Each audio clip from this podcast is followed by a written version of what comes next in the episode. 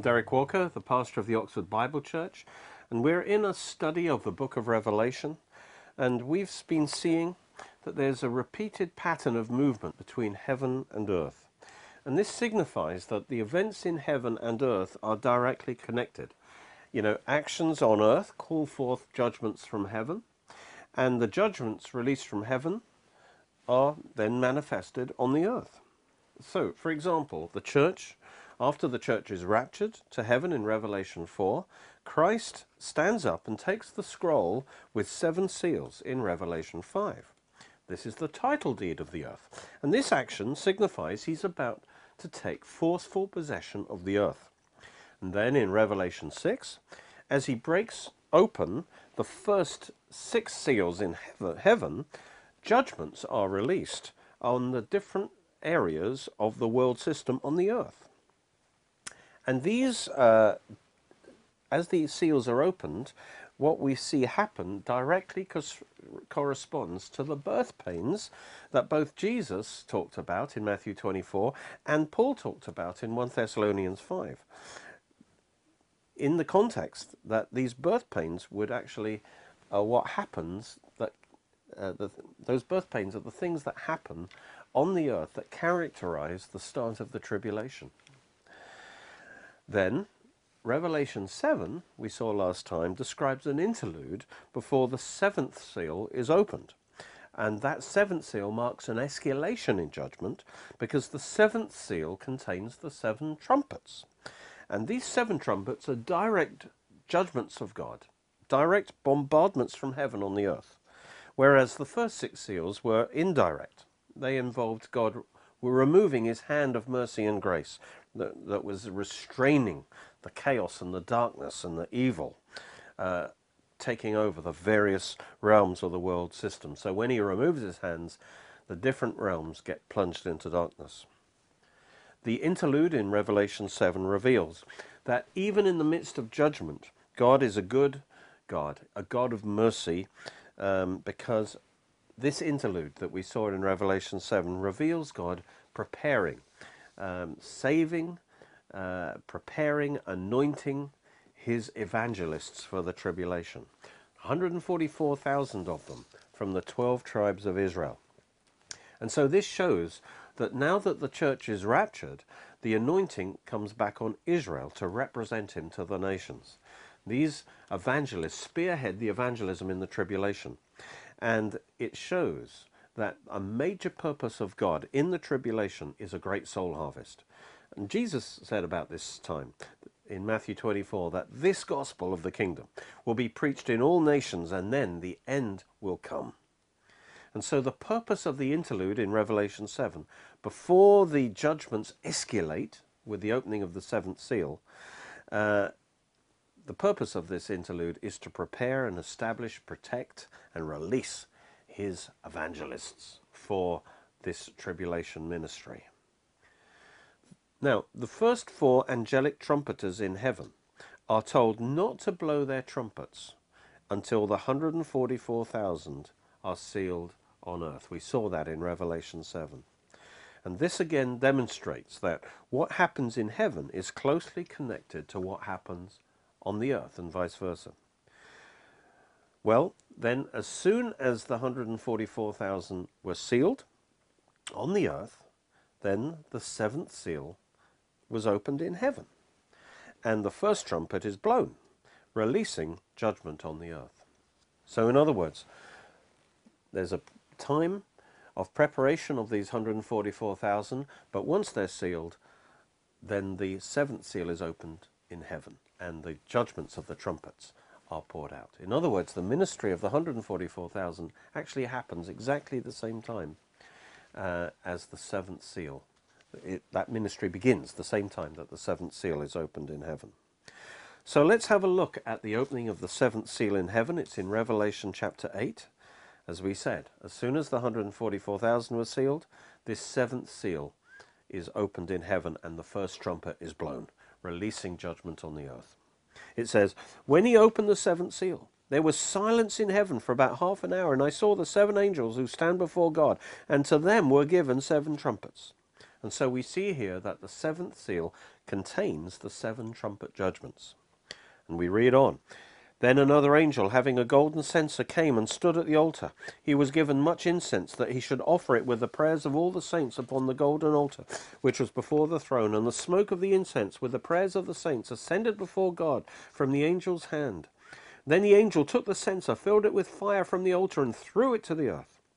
And there were noises, thunderings, lightnings, and an earthquake. So the seven angels who had the seven trumpets prepared themselves to sound. And then it says, the first angel sounded.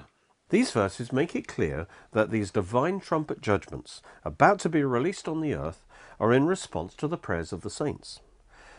Likewise, we saw a similar thing in Revelation 5 8, when the 24 elders presented the Lamb with golden bowls full of incense, which are the prayers of the saints. And that was just before the first six seal judgments were released in Revelation 6. So here in Revelation 8, only when these prayers ascended to God was the fire of God thrown down to the earth, and the seven angels prepared themselves to sound their trumpets. Just as the seals contain the, trump, the judgments of God initiated from heaven, so likewise the, the trumpets represent judgments of God from heaven. In fact, from the very start of the tribulation, it's a time of judgment and wrath, the whole tribulation. We also note that the first trumpet is sounded soon after the seventh seal is opened. So, in other words, as soon as the 144,000 are sealed, the seventh seal is opened in heaven, and the first trumpet is blown. Thus, the 144,000 start their ministry on the same day as the breaking of the seventh seal and the sounding of the first trumpet. Now, this isn't right at the start of the tribulation, but after an interlude, during which the 144,000 are being prepared. This interlude is probably only just a few months because God would want to launch his evangelistic outreach as soon as possible in the tribulation. It makes little sense that he would delay for years before he gives the world an evangelistic witness, calling it to repent and trust in Christ. So, in conclusion, we have an, initial time period after the first six seals are opened, during which the 144,000 are prepared and sealed. Only then is the seventh seal broken and the first trumpet blown. So the seventh seal and first trumpet corresponds with the start of the ministry of the 144,000 on earth. Next, we need to ask what event on earth calls forth the escalation of judgment connected with the breaking of the seventh seal in heaven. Last time we saw that there's only one candidate, and that when we synchronize it with the seventh seal, everything fits perfectly in place. And that is the Antichrist covenant that marks the stars of the last seven years, known as Daniel's 70th week. That is the event on earth that must correspond to the seventh seal in heaven last time, we deduced that there must be an initial period of time from the rapture and start of the tribulation to the making of the Antichrist covenant, which starts Daniel's 70th week, for otherwise the rapture couldn't be imminent. Likewise, now in Revelation, we can see that there must be an initial period of time from the start of the tribulation to the breaking of the seventh seal. The solution that fits perfectly is that these are the very same periods of time. Thus, in other words, it is the covenant of death that Israel makes with the Antichrist in unbelief, which particularly calls forth the breaking of the seventh seal and the release of the trumpet judgments. This is the only event, the Antichrist covenant that starts the 70th week, is the only event early in the tribulation that could possibly correspond to the seventh seal. This synchronism of the seventh seal with the start of Daniel's 70th week is confirmed when we look at the ministry of the two witnesses in Revelation 11 and its relationship to the 70th week. The connection is the rebuilt third temple, where the two witnesses minister for 1,260 days as a vital part of the temple ministry. Now, many Christians have trouble with the idea of a rebuilt third temple with sacrifices as something that's in the plan of God. But this is clearly revealed in four scriptures from both Old and New Testaments. First, it was prophesied in Daniel 70 weeks. Daniel 9:26 says, after the 62 weeks, Messiah will be cut off or executed, but not for himself. Jesus, of course, didn't die for his own sins, but for our sins. And then it says, after the Messiah is cut off, the people of the prince who is to come, and that's referring to the Antichrist, the prince to come is the Antichrist. The people of the prince to come shall destroy the city, Jerusalem, and the sanctuary, that's the temple.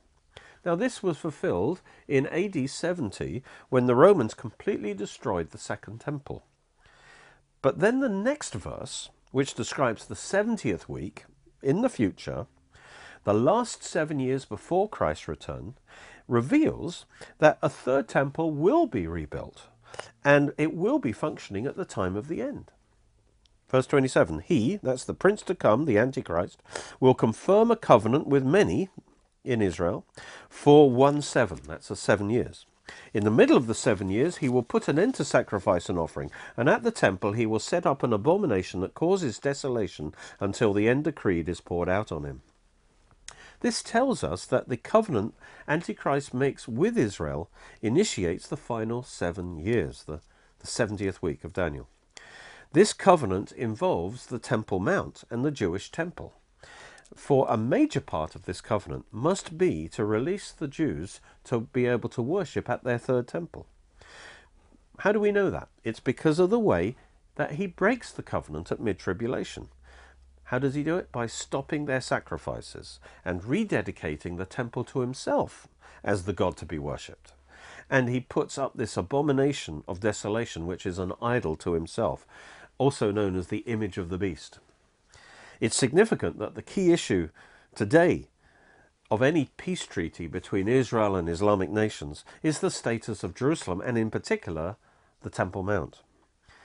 It will seem as if the Antichrist has achieved the impossible by bringing such a treaty to pass, but it will soon become apparent that he's been deceptive, that he only makes this treaty to gain power, and when it suits him, he'll break it. Notice, however, that in the prophecy, God calls it a temple a real temple, signifying it's a genuine temple of God. He, God doesn't call it an abomination. In fact, the Antichrist defiles it with his abomination. But if it wasn't a God ordained temple, it couldn't be defiled because it wouldn't be holy in the first place. This becomes clearer when we look at Jesus' reference to this prophecy, this very prophecy of Daniel, uh, when he describes the events of the mid tribulation in Matthew 24, verse 15. Jesus said, When you see the abomination of desolation spoken of by Daniel the prophet, that's what we've just looked at, standing in the holy place, then let those who in Judea flee to the mountains. So here Jesus confirms there will be a third temple in the tribulation, and he describes it as the holy place. This can only mean that it's an ordained temple of God. Also, in 2 Thessalonians chapter 2, the Apostle Paul describes how Antichrist will desecrate the third temple at mid tribulation, describing him as the man of sin, the son of perdition, who, who opposes and exalts himself above all that is called God, all that is worshipped, so that he sits as God in the temple of God, showing himself that he is God. Notice again, this confirms that there will be a third temple and it's called the Temple of God. Oh, finally, Revelation 11, verse 1. It describes the setting of the ministry of the two witnesses in the tribulation. And it says, Then I was given a reed like a measuring rod. The angel stood saying, Rise and measure the temple of God, the altar, and those who worship it there. Again, this confirms there'll be a third temple with an altar, and it's called a, the temple of God. So this third temple will be part of God's plan for the tribulation. But it will only function for three and a half years before it's desecrated by the Antichrist. This means that God does not intend it to be a reversion to the old covenant uh, way of worship and its sacrificial system. God isn't planning to bring the, that old system back, in other words uh, of the Old Testament and its sacrifices, but no, because it's only going to last for three and a half years. God's purpose is something different. It's simply God's way of reaching Israel with the gospel and giving her a final call and opportunity to repent and receive her Messiah. Thus, the third temple is an important part of God's plan to reach Israel and the nations with the gospel in the end time. This is consistent with the purpose of God's temples to be a light to Israel and the nations. And so the third temple of, is God's ordained method of outreach to Israel, especially in the first half of the tribulation. See, God will allow the Jews to offer animal sacrifices in this short time because, like the sacrifices of the Old Testament, they function as visual aids to the only effectual sacrifice, the sacrifice of Jesus on the cross. See, basically, animal sacrifices never saved anyone anyway. They were simply visual aids. And so God will use them again as visual aids. And it's especially necessary for God to remind the Jews that it's only through blood, the blood of a sacrifice, that you can be forgiven of your sins. This is because Judaism has been without a temple for almost 2,000 years, and it's become a bloodless religion where the sacrifices of man's works have replaced blood sacrifices as the basis of salvation. So God has to remind them about blood sacrifice again, for them to understand the sacrifice of Christ for their sins. So God will allow these sacrifices as part of his witness to Israel, but this, but this witness would not be clear and it wouldn't be complete or it wouldn't be effective without the ministry of the two witnesses in the temple. Because as they are making their sacrifices at the altar, the two witnesses will be proclaiming Jesus Christ as God's Lamb, who has already been sacrificed for them, and to put their faith in him. The ministry of these two witnesses, being a light, calling Israel back to God, was actually prophesied in Zechariah chapter 4, where the prophet was declaring God's plan to rebuild the temple. As well as speaking about the second temple that was uh, rebuilt by Zerubbabel soon after the prophecy, Zechariah also looked into the distant future and saw the third temple, where two anointed ones would form a vital part of the temple ministry of being a light to the whole world. Let's read that from Zechariah. He said to me, What do you see? So I said, I'm looking, and there's a lampstand of solid gold, with a bowl on top of it, and on the stand seven lamps, with seven pipes to the seven lamps. Two olive trees are by it, one at the right of the bowl, and the other at its left. What are these two olive trees at the right of the lampstand and at its left? So he said, These are the two anointed ones who stand beside the Lord of the whole earth. You see, he sees a lampstand, in other words, the menorah of the temple. And this represents the ministry of uh, the temple as being a light to the world. And he also sees two anointed ones supplying the oil to the menorah, causing it to shine brightly. In other words, these two anointed ones form an essential part of the ministry of this God ordained temple, causing it to function, not just to be a light to Israel, but to the whole world. For it says that they stand beside the Lord of the whole earth. Now, Revelation 11 takes this prophecy of Zechariah and claims that it is fulfilled by the ministry of the two witnesses in the tribulation temple. Let's read that in Revelation 11. The angel stood, saying, Rise and measure the temple of God, the altar, and those who worship there, and I will give power to my two witnesses, and they will prophesy 1,260 days, clothed in sackcloth. These are the two olive trees and the two lampstands standing before the God of the earth. That's a reference to Zechariah 4. We saw from Daniel 9:27, 70th week of Daniel, that the Antichrist covenant initiates the 70th week and the third temple ministry. Now, Revelation 11 tells us that the two witnesses are an essential part of this temple ministry because as soon as the temple is introduced, we're introduced to the two witnesses. Thus, the two witnesses must minister during the first half of this 70th week, while the temple still operating as a temple of God, because they form a vital part of this temple ministry. You see, that wouldn't be possible in the second half of the tribulation after the Antichrist desecrates the temple and turns it into a temple to himself.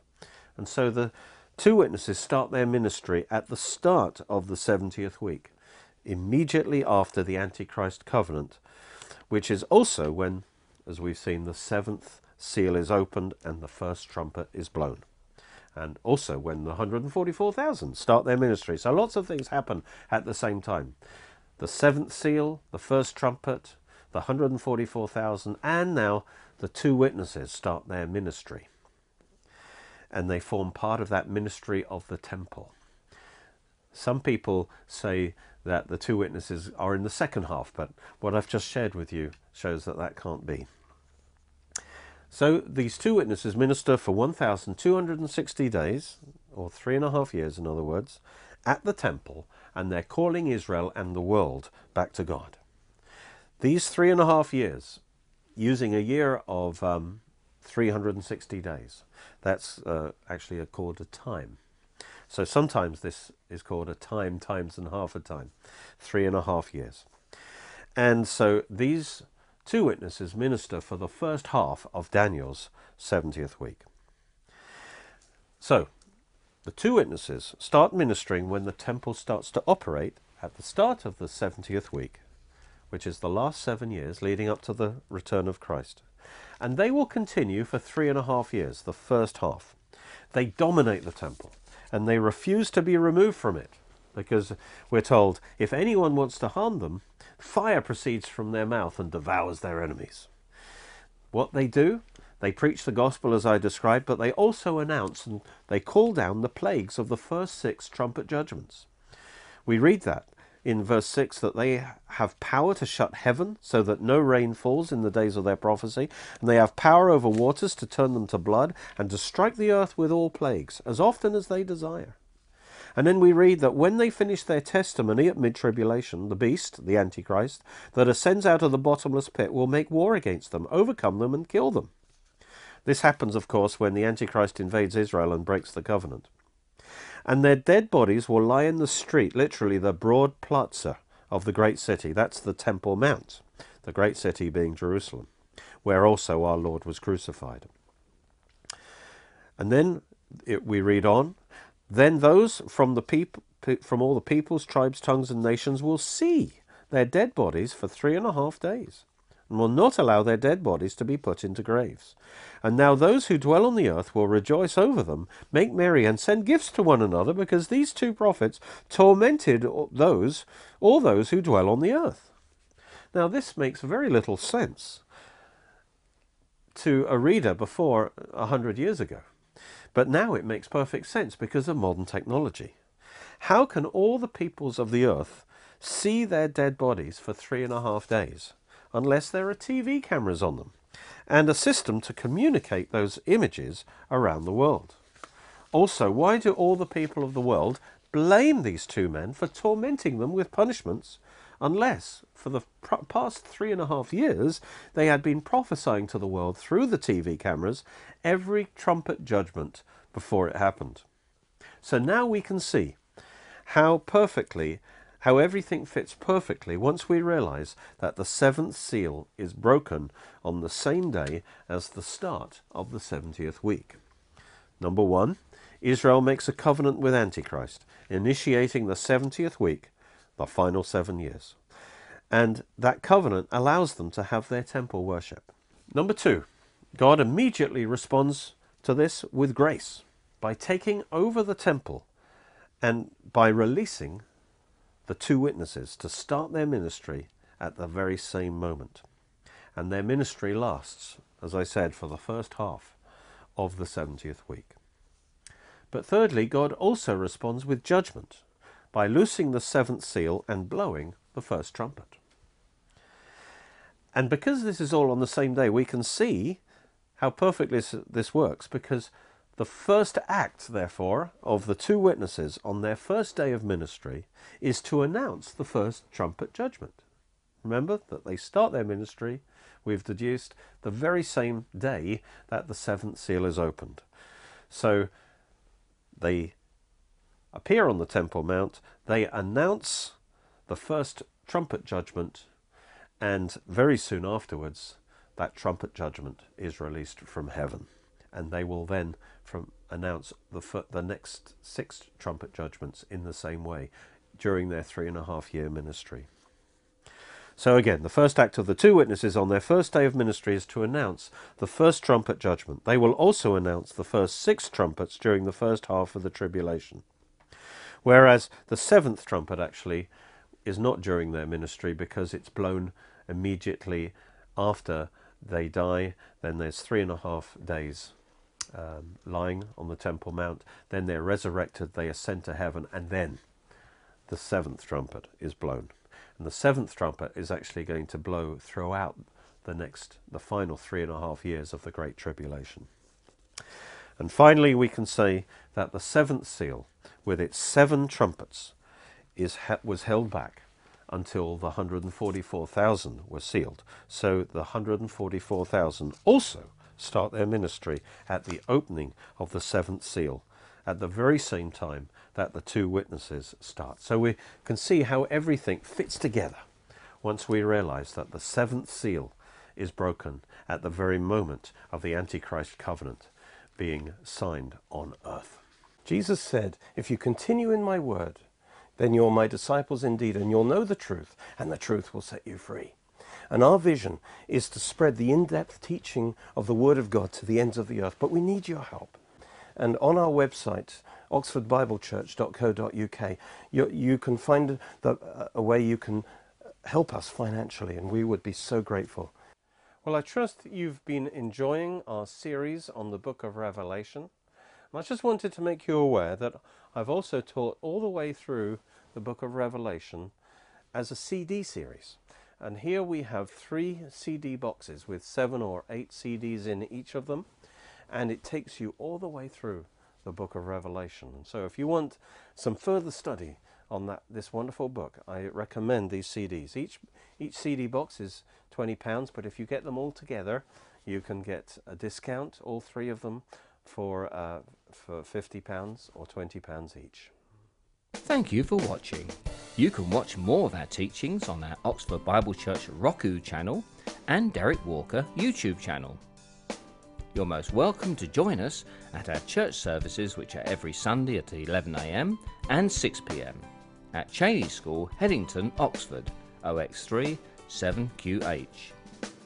You can order CDs, DVDs, books, and other great products from our online shop at www.oxfordbiblechurch.co.uk or by calling 01865 515 086.